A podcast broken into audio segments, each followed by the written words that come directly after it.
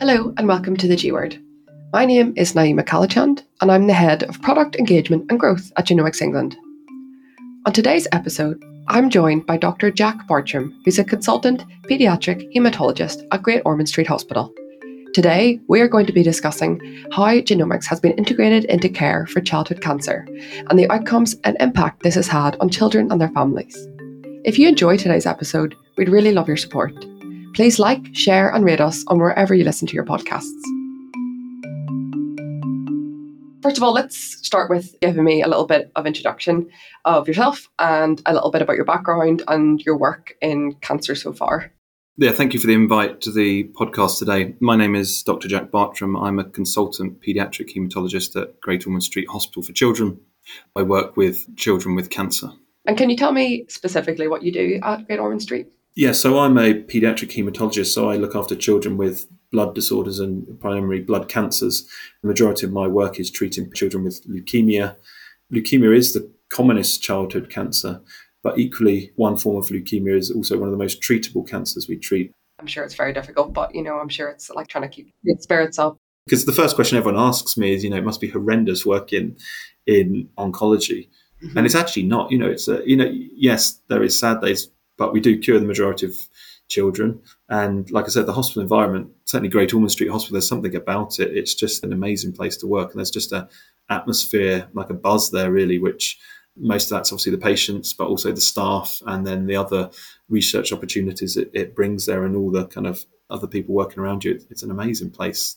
So, as you know, it's Childhood Cancer Awareness Month at the minute, and I wanted to speak to you about it. And if you could kind of give me a bit of an overview of why we're recognizing Childhood Cancer Awareness Month and if you give me a little bit of background of as to how you got into working in cancer. As you mentioned, it is Childhood Cancer Awareness Month this month, so it's really trying to highlight all the work that we're doing and both here and across the world into to improve outcomes for children with cancer. How did I get into hematology? So I qualified back in 2003 and I made my way through pediatric training and then I happened to land kind of almost by accident into a job at Great Ormond Street Hospital, working in the hematology oncology ward as a junior doctor then. And, you know, from day one, I found they were absolutely fascinating. People would expect it to be a sad place, but actually, you know, what you, what you see working on, on the ward there, you know, it's an amazing place to work. Uh, you get an incredibly close relationship with uh, families, and generally the atmosphere in the hospital, you know, is really positive. So from that sprung my interest. And there's a heavy, heavy research background as well. So it really allows you to align both interests of working, you know, both with people and uh, and doing the research on the side. So from there, I, I never really looked back, and um, my aim was to become a consultant there. And I worked my way over the next ten or so years uh, to, to get into that position. It would be good to understand a bit about some of the statistics around cancer in children could you tell me a bit about maybe some of the most common cancers that affect children in the UK, for example? Yeah, so there's roughly around 2,000 cases of cancer diagnosed in children in the UK every year. So if you take that on a you know daily basis, that's about five children a day, which is a large amount of cases.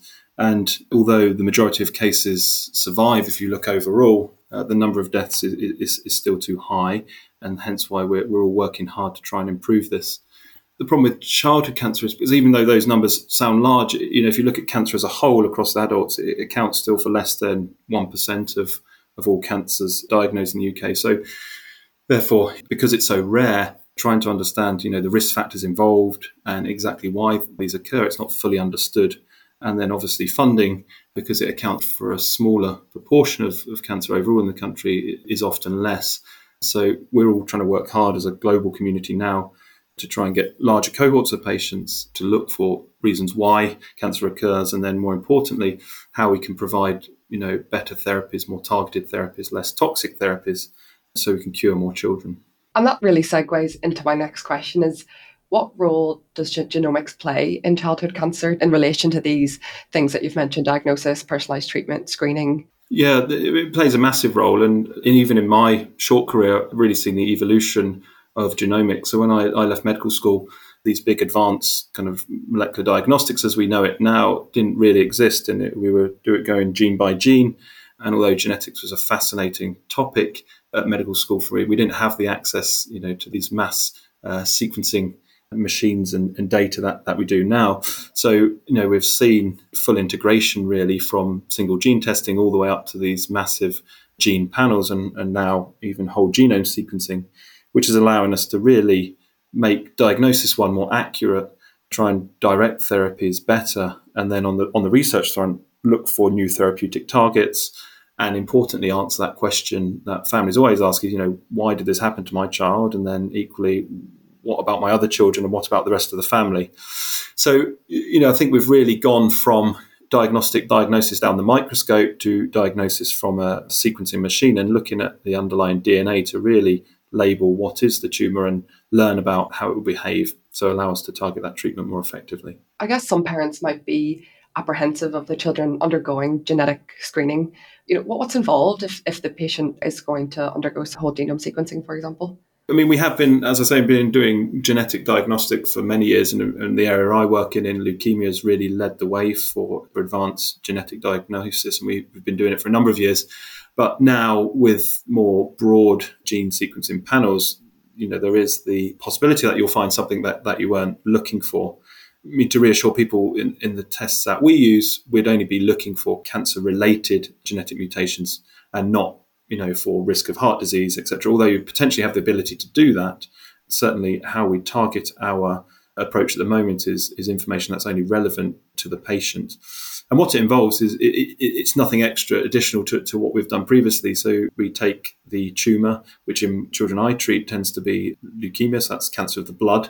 So we just take the blood cells or, or cells from the bone marrow and we extract DNA from, from that, and then that's sequenced on one of these large sequencing machines, and the results are fed back to us, and we interpret the data in line with the clinical information given from the patient. And I wonder as well, has genomics noted any difference between childhood and adult cancers? There is a big difference between uh, childhood uh, and adult cancers, and both in how they present, how they behave, and, and their response to therapies. And again, genomics is, is slowly unpicking this and in fact, we can use cancer in children really as a model of how cancer can develop in adults. So they kind of they work in synergy really, and you know a lot of the stuff we'd learnt from adult populations we you know apply to our analysis in children, but equally we're using childhood cancer as a model of cancer, so it can help us to treat and target therapies better in adults. Moving on, I wonder if you could potentially share any case studies as an example of where genomics has played a crucial role in either diagnosis or treatment within a child? You know, if we look back on the last two or three years when we've really, really ramped up how we've implemented this advanced genetic diagnosis, it's you know, it's really changed how quickly one we can can make more accurate diagnosis and you know really aided how we can risk stratify and apply therapies to children you know if i look back if I reflect on the on the last three years, you know, we can probably accurately say, you know, at least a quarter of patients, it's given us additional information, which is either aided in diagnosis or, like uh, I'd said, help risk stratify a patient or potentially reveal a, a target for a therapy that we didn't know of before. And what this has led to, and what we've seen over the last three years or so, is that we have actually changed management of patients based on this. So definitely we've got examples where you know you can clarify the diagnosis, we've changed the risk category, or we've identified, for example, an unexpected cancer predisposition in a family, which has then led on to screening for the family, which can then give the family the you know the knowledge that you know to try and do things to either modify the risk of cancer in the family or at least screen for it so they can detect things early to prevent things presenting too late. So I think overall, you know, we've certainly seen a massive shift in the last three years, and my colleagues would equally say the same. That you know, this has revolutionised how we are treating patients. Yeah, and I assume that you've seen a, a real difference in the outcomes and impact of these things on the patients' families and, and the patients themselves, the children themselves. Yes, I mean uh, certainly. Obviously, the, the, the biggest cases are the ones where you've you've changed a diagnosis, for example, based on on genetics. Uh, and certainly we've seen that, and, and that can have a massive impact on the family. You know, going from a you know potentially a, a diagnosis which was you know the outcome was poor, less than fifty percent, to then changing that to a diagnosis where with a targeted therapy you've got an outcome of over over ninety percent. So seeing the impact, as I said now, and and certainly the along the question of the the cancer predisposition, this is a question families always always ask on day one is, you know, why did this occur? Or what about my other children? And, and, certainly some of the testing we're doing now allows us to at least answer in part that question that, know, there is no predisposition. There is nothing anyone could have done about this. This, you know, even though it's a, it's a terrible terminology to use, that this is bad luck. But what our hope is we're going to uncover what that bad luck is. Because as well as giving us clinical information, all this advanced diagnostics, if allowed to be used for research, can really start to answer those questions of, you know, what actually caused this? What is this bad luck. There must be some explanation for this.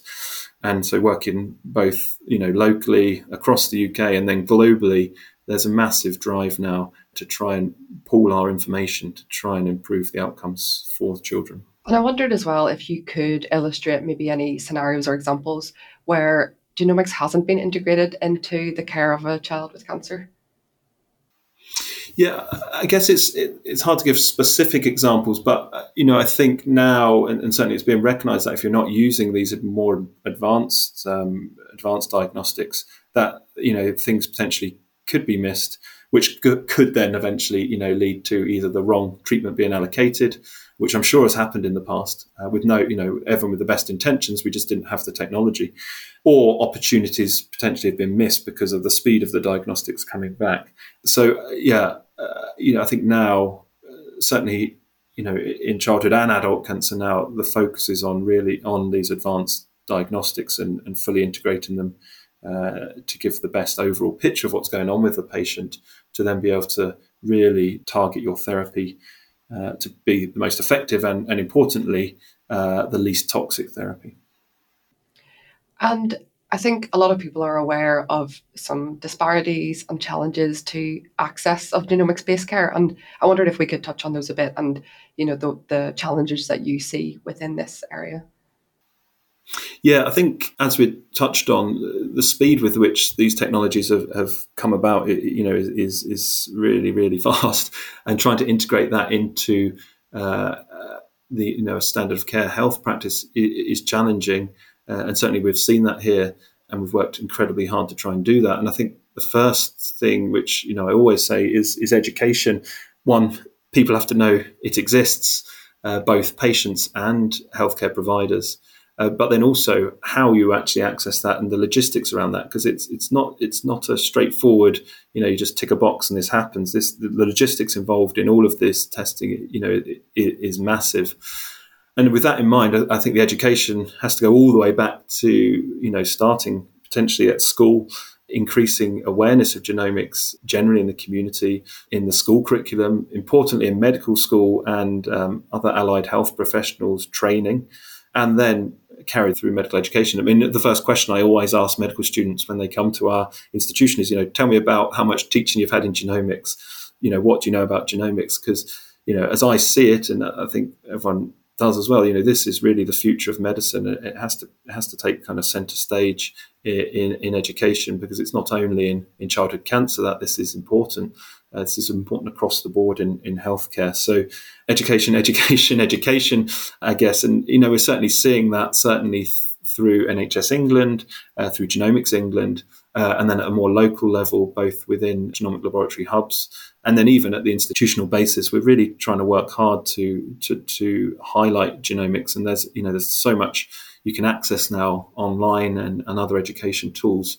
Uh, that I think it really is starting to, to get together momentum. And certainly I've seen that with the uptake of, of the cancer sequencing for for childhood cancer over the last year, especially, we've gone from a position where, you know, probably we're sequencing less than half of children with cancer to the point now where, you know, we're, we're getting sequencing majority, if not all, all of patients. So certainly at Great Ormond Street, any patient who comes, either a new diagnosis of cancer or a relapse of cancer, will have advanced genomic sequencing done on the tumour, uh, including a whole genome sequencing. And is that a service that's offered across the UK? The majority of institutions across the UK would offer advanced genomic diagnostics. Not all places at the moment offer whole genome sequencing, and that's a slight disparity across the UK at the moment. So in England, all children with suspected cancer have universal access to whole genome sequencing, which means every child has access. Uh, but in some of the devolved nations, this, this isn't the case at the moment, but we're all trying to work hard to close that disparity and make it available for all patients. just thinking on that as well, like how does it compare to what's offered worldwide in treatment of childhood cancer? Can you give me a bit of an idea of that? England is uniquely positioned now with the genomic medicine service we have, and you know the fact that we offer whole genome sequencing universally to every child with cancer, you know, and that's integrated into our into our health system makes us, you know, completely unique. I think there's many other institutions in the world who are offering, you know, these large sequencing programs, but often they're institutional based, and there's only a few other countries who would who are offering this as a kind of rollout service uh, to every patient um, uh, diagnosed. And, and the advantage again we have in the UK is that we have a really great health service, you know, which comes down to, you know, essentially everyone carrying a, an NHS number and then all of your health information is related to that. So it makes it, you know, a really, really powerful tool, both in terms of diagnostics and the potential for research. Um, so I think, as I said, we're uniquely positioned to try and really make a make a difference.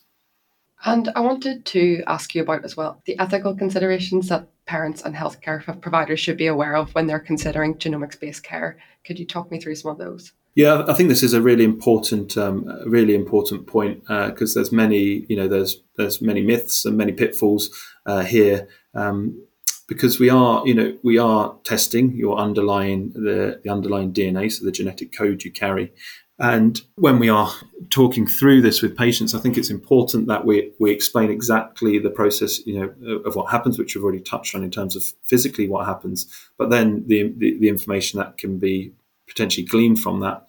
So it's important that we discuss potential implications of finding a, for example, a cancer predisposition in a family because of obviously immediate physical impact that could have on on, on a child, you know, potentially at risk of having cancer, but also the massive psychological impact and potential, you know, financial in terms of disclosing uh, a cancer predisposition uh, in a family, say to an uh, health insurance company or mortgage company or, or something like that. So when we we do take a lot of time to discuss with families the you know what we're doing. Um, we run through a formal consent process, give patients time to think about you know what they want tested and what they don't want tested, uh, and then try and tailor it to each individual family. But I think overall, my experience has been the uptake has been incredibly good because generally patients and families want as much information as they can. And I think traditionally, uh, as healthcare professionals and physicians, we've been quite protective over our patients. Uh, and actually people want to be empowered with all, all of the information they can. And so i think it's our duty to offer this at least and not withhold the um, potential for whole genome sequencing or these advanced genetic diagnostics. Um, and it's often a case of you know who are we protecting? Are we protecting ourselves because we don't know how to deal with that data or are we protecting the patient? And it's a constantly evolving ethical discussion certainly that we have in you know in our department nationally and internationally about um, uh, the rollout of these various as the genetic sequencing programs get broader and broader, um, you know, who and how uh, those discussions happen. And then, of course, you have to set in place something within your institution. You know, if you were to find a cancer predisposition, you have to have a clinic set up for that or someone who can deal with that information. Because it's not fair to offer these tests and then not be armed with the tools to then offer the rest of the family uh, a screening program or what have you. So certainly we've uh, worked hard to set up groups. So you know certainly we have a large what we call a tumor uh, advisory board, which contains you know wide degree of uh, you know lots of clinicians, uh, the clinical scientists in the laboratory who do the majority of the work. There's geneticists, there's genetics advisors, and many other people form this kind of multidisciplinary team who once we've made a decision on a patient we've already got the kind of plan in place to offer the uh, appropriate um, kind of triage afterwards in terms of screening and rollout and you know and who's the best person to, to deliver the information to the family and again this comes back to our point you know about education uh, and why that's so important not only for or the health professionals involved, but equally the public and, and, patients. Yeah, and I guess that ties into, you know, I, I agree with what you said that people like to be armed with information now. There is a lot of misinformation online as well, and you know that can lead to a lot of mistrust. You know, around data storage, maybe lack of understanding, um, skepticism around maybe commercial interest in companies offering these genetic testing services. So, and we've spoken about education, but in what ways can healthcare professionals better communicate this risk and benefits of genomic testing to parents and the general public? You know, are there any kind of campaigns that you've seen or anything that's been really effective? You know, even childhood cancer awareness month, maybe this is an opportunity to really educate people and help them understand there's lots of charities and patient advocacy groups around, um, uh, and they take many of them take advice from you know us, the physicians who are kind of pioneering these uh, these technologies. Uh, and I guess it's our responsibility really to, to ensure that uh, you know the governance of these uh, and making sure that we have you know educated families correctly before before they embark on on some of this sequencing. Um, uh, and constantly reviewing you're reviewing the process. You know, we're in, we're in the midst of just reviewing our experience, for example, of the of the our first experience of the whole genome sequencing in in you know being used in anger, as it were, in the in the clinical space.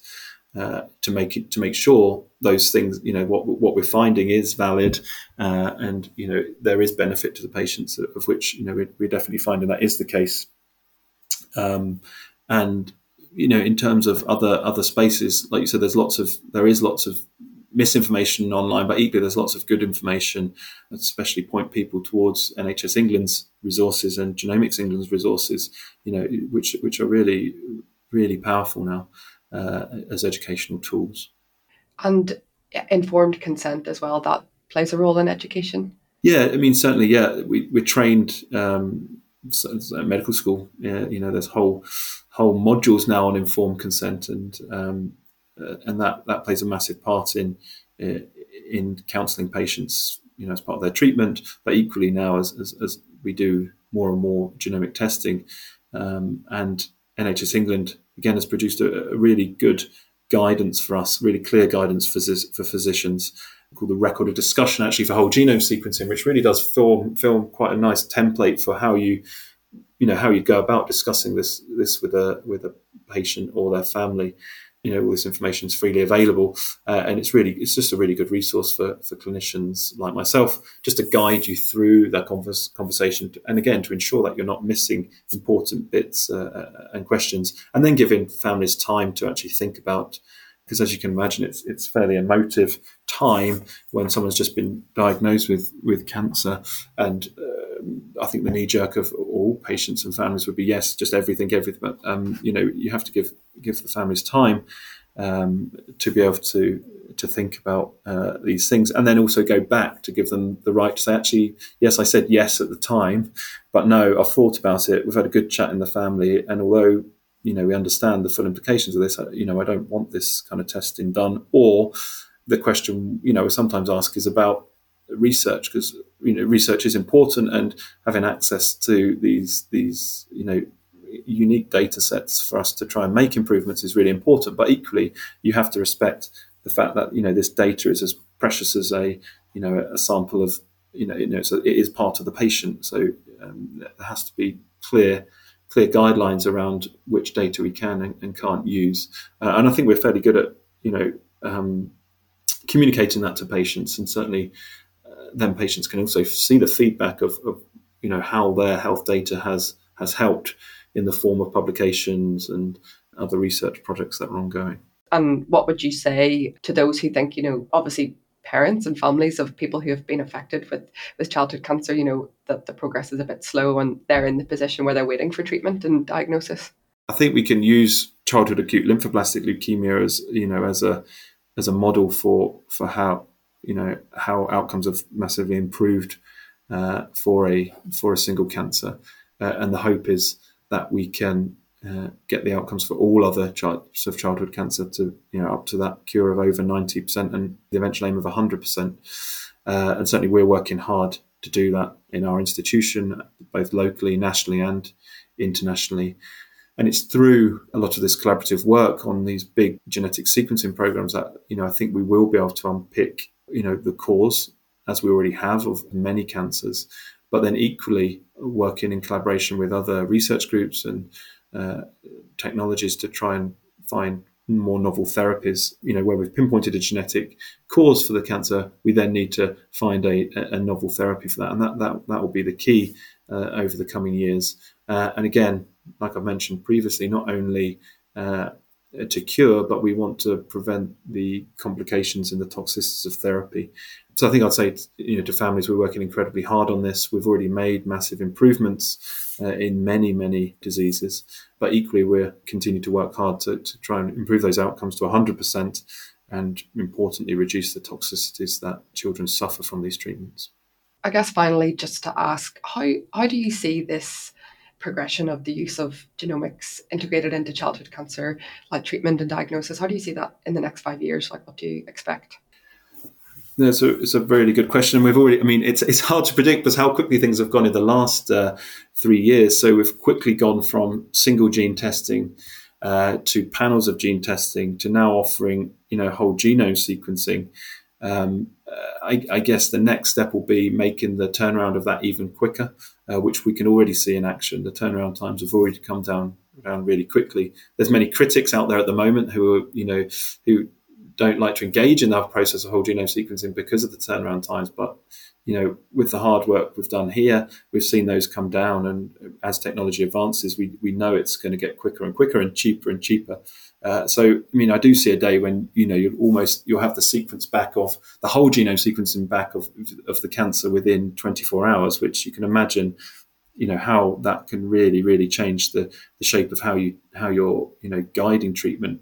Because you know as oncologists there's always this balance between giving the right amount of treatment to cure a child uh, versus too much treatment where you cause toxicity.